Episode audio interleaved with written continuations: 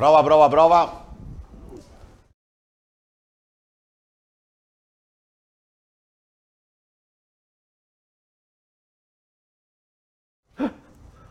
Ci è venuto a trovare Francesco Gaudieri per tutti Franco, già sindaco di Villaricca, che ritenta l'esperienza, si ricandida, perciò parliamo di elezioni a Villaricca che, come sapete, si terranno il 22 e il 23 ottobre, domenica e lunedì. Villaricca è l'unico dei comuni campani ad andare al voto in questa tornata, sapete perché è stato sciolto per infiltrazioni camorristiche, ma parliamo innanzitutto di Franco Gaudieri. Franco Gaudieri in pensione da un anno, dico bene? In pensione da un anno, esattamente, sì. Magistrato della TAR, adesso giudice tributario, insomma ha più tempo da dedicare a Villaricca adesso.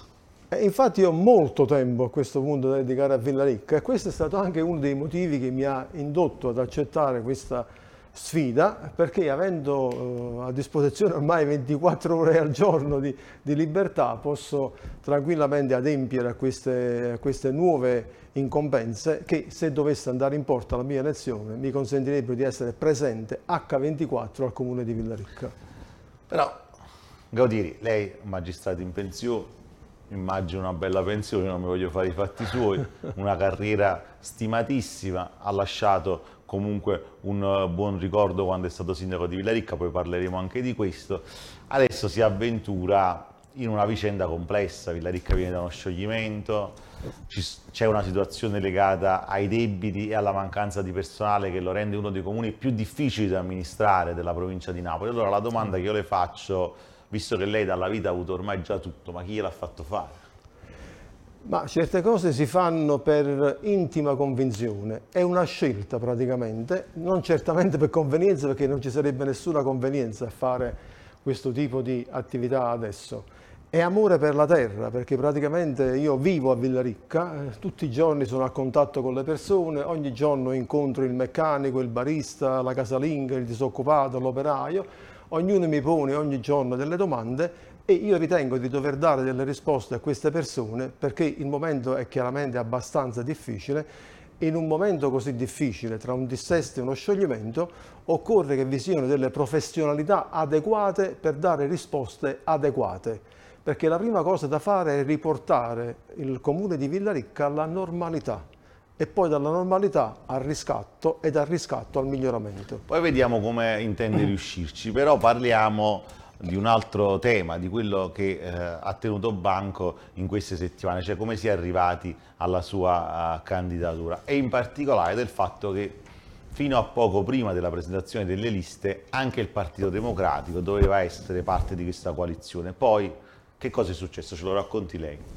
Ma per la verità c'era stata questa convergenza del Partito Democratico verso la mia coalizione, che è una coalizione civica, come ben noto a tutti, e poi all'improvviso è arrivato questo diktat dall'alto, dalla segreteria nazionale, credo, che ha obbligato il Partito Democratico a convergere su un'altra coalizione, su un altro candidato, e credo che in effetti questo sia dovuto ad una scelta politica a livello nazionale che mette in campo un laboratorio politico che dovrebbe vedere un nuovo asse, cioè PD 5 Stelle, insomma.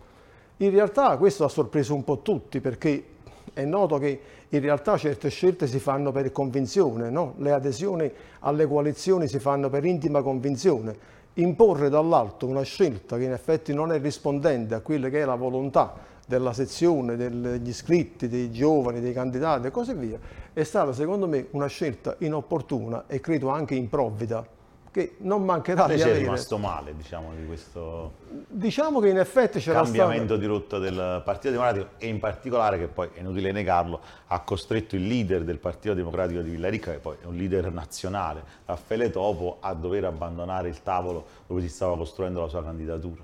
Beh, certo, sicuramente questa virata all'improvviso del Partito Democratico verso un'altra coalizione ha comportato un attimino una battuta di arresto nel dialogo, nello sviluppo del progetto per la città, ma l'abbiamo superato immediatamente, perché in effetti il progetto per la città che noi abbiamo messo in campo è un progetto validissimo, che può essere realizzato benissimo senza simboli di partito e senza ulteriori apporti, perché ben 7 liste in effetti concorrono a sostenere questa idea di una città futura che dovrebbe dare ai cittadini di Villaricca tutte le risposte necessarie in un momento difficile e critico per la vita amministrativa. Marilena Castellone di Villaricca, la vicepresidente del Senato, che ha tra l'altro sostenuto e sta sostenendo in maniera molto attiva la candidatura di Nicola Campagni, dice che la sua è una coalizione di centrodestra e voi non lo dite apertamente.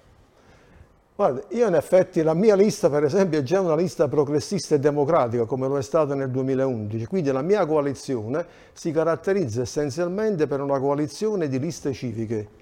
Perché questa scelta al momento in cui l'abbiamo fatta? Perché abbiamo ritenuto che il momento storico che attraversa Villaricca è un momento diverso rispetto al passato. Siamo all'anno zero della politica villaricchese e abbiamo un contesto socio-economico e anche un contesto di elettori i quali sono nauseati, come dire, delle vecchie impostazioni, della vecchia politica, e rispetto a questa impostazione di fondo i cittadini vogliono un'interlocuzione diretta con i candidati. Ecco perché noi abbiamo scelto di non presentarci con simboli di partito, di avere dentro la nostra coalizione diverse anime e diverse sensibilità, ma tutte convergenti su un solo progetto, che è quello di dare a Villaricca normalità e riscatto all'interno delle candidature trasparenza. Dal PD un po' calcavano la mano su questa lista Fratelli per Villaricca, che diciamo, è abbastanza facile capire da quale forza politica è ispirata.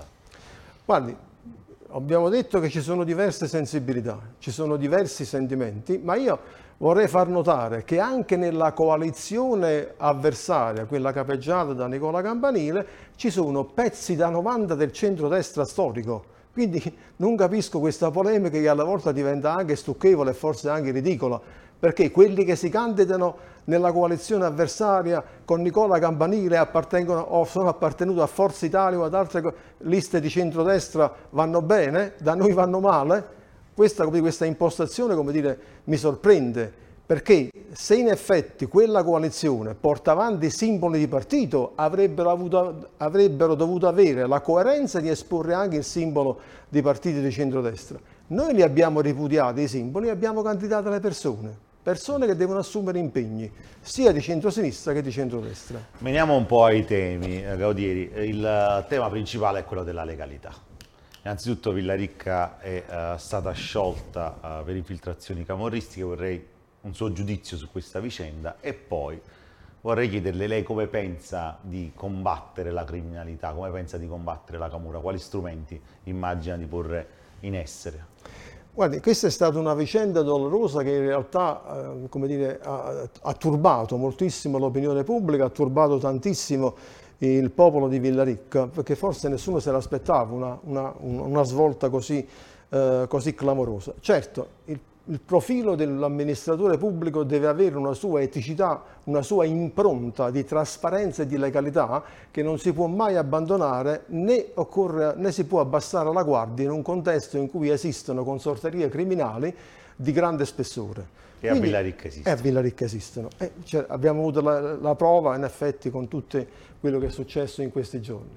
Ora il fatto spetta in effetti a chi si candida assicurare che si alzi un muro rispetto a queste possibili penetrazioni, e sicuramente la prima garanzia sono i soggetti che si candidano e che devono amministrare il paese. La seconda garanzia è l'applicazione delle regole cogenti in materia di trasparenza di appalti, perché il nuovo codice degli appalti ci assicura regole utili a prevenire, ad arginare ogni possibile tentativo di infiltrazione all'interno del contesto amministrativo. Quindi se noi riusciamo a mettere insieme questo mix formidabile, amministratori che in effetti si ispirano a legalità e a trasparenza e regole certe in materia di appalti, sicuramente avremo creato un muro, un argine rispetto a ogni possibile tentativo. Dissesto. Dicevamo delle difficoltà nell'amministrare Villaricca, 40 dipendenti, sì. Situazioni difficilissime da un punto di vista gestionale proprio. Le volte mi dicono che a Villaricca manca la carta, il toner, siamo a questi livelli. Come si fa? Il dissesto dichiarato nel 2018 chiude, se vogliamo, un'epoca storica che emette un punto fermo rispetto ai debiti maturati fino al 2017. Io ho analizzato un po' il dissesto, ho analizzato la composizione del dissesto di Villaricca e noto che sostanzialmente la grande massa dei creditori afferisce a fornitori di beni come acqua, energia e così via.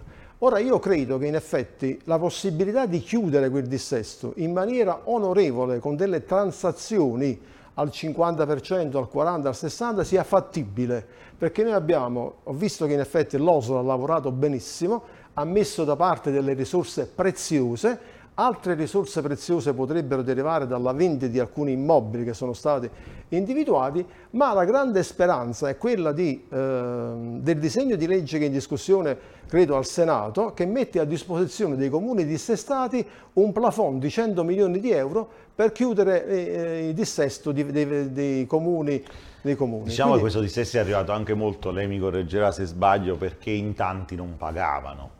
C'è un'infedeltà fiscale. Come si fa a pagare tutti e riuscire in questo modo anche a pagare un po' meno? Sicuramente occorrerà mettere in campo con assoluta priorità una politica fiscale. La politica fiscale è quella del recupero dell'evasione, perché in effetti purtroppo è l'evasione quella che crea, come dire, la carenza di fondi per fronteggiare quelle che sono le esigenze dei servizi essenziali.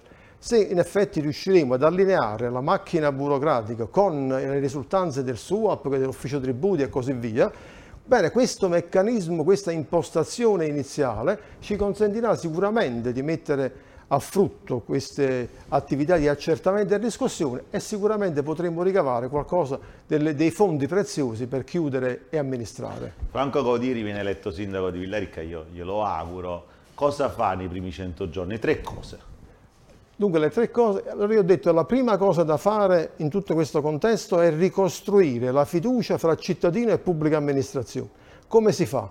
Con 3 mosse, macchina burocratica, mettere subito mano alla riorganizzazione della macchina comunale, intervenire subito sulle scuole, perché le scuole di Villaricca che sono state un fiore all'occhiello devono avere interventi immediati di efficientamento e ci sono risorse disponibili che si possono immediatamente spendere. E dopodiché in effetti intervenire sui servizi essenziali, strade, luce, fogne, acqua, che sono quelli che necessitano anche qui di interventi immediati. Quindi sono cose che si possono fare nell'immediato, ci sono finanziamenti a disposizione, si possono spendere, non si deve perdere tempo. Certo. Se lei pensa a un'opera pubblica per Villaricca, immagina qualche cosa? Noi abbiamo immaginato una serie di interventi sul territorio che oltre ad essere il verde pubblico, oltre ad essere le strade e così via, dovrebbero riguardare essenzialmente il recupero del centro storico e la valorizzazione il centro storico di Villaricca è straordinario e quello in effetti dovrebbe essere recuperato con degli interventi ad hoc, con degli accorgimenti immediati. Ho visto che i miei competitor hanno tirato in ballo altre opere che in effetti potrebbero essere solo di adescamento, no? di attrazione rispetto ai desiderati dell'elettorato. Noi abbiamo bisogno nell'immediato di portare a normalità il comune. Dopo, in un secondo tempo, potremo pensare a tutte cose straordinarie, ma dobbiamo tornare alla normalità. Gaudieri, le posso fare una domanda? Lei è stato sindaco di Villaricca, poi dopo di lei è venuta la Punzo. Ma a questo punto, visto tutto quello che è successo, non facevano meglio a ricandidare direttamente lei all'epoca e Villaricca non passava tutto quello che ha passato? Questo dovremmo chiederlo in effetti a quelli che all'epoca fecero questa decisione, assunsero questa decisione, insomma, quindi vuol dire, io mi sono conformato ai desiderata dei partiti dell'epoca, insomma, che hanno fatto un'altra scelta. Oggi si è rivelata sbagliata, in effetti, improvvida e ha comportato questa caduta di immagine, di stile del comune di Villaricca agli occhi dell'opinione pubblica. Non le nascondo che io potrei ritenere questo il mio secondo mandato, che mi fu scippato nel 2016. Perché le fu scippato, devo dire? Ma perché io in effetti all'epoca a chi diede fastidio? Allora io all'epoca posi una richiesta molto, come dire, chiara. Io sono disposto a ricandidarmi se tutti coralmente me lo chiedono. Siccome evidentemente all'epoca non tutti mi chiesero la mia ricandidatura, perché evidentemente a qualcuno dava fastidio forse il mio rigore, la mia, i miei obiettivi che erano, sicuramente non erano facili da raggiungere, e questa intransigenza forse diede fastidio a qualcuno che voleva una gestione più allegra e più come dire, malleabile della cosa pubblica. Ma credo che ci sia stato anche un altro elemento che ha indotto molti poi, come dire, a tentare l'arrembaggio alla pubblica amministrazione. Io sono stato uno dei pochissimi sindaci che ha lasciato la cassa in bonis. Quando io ho lasciato il comune di Villaricca, nella cassa c'erano 6.700.000 euro. E non sono pochi, purtroppo il tempo a nostra disposizione è finito. Grazie a Franco Gaudieri, candidato sindaco a Villaricca alle prossime elezioni. Voi come al solito restate sul 77.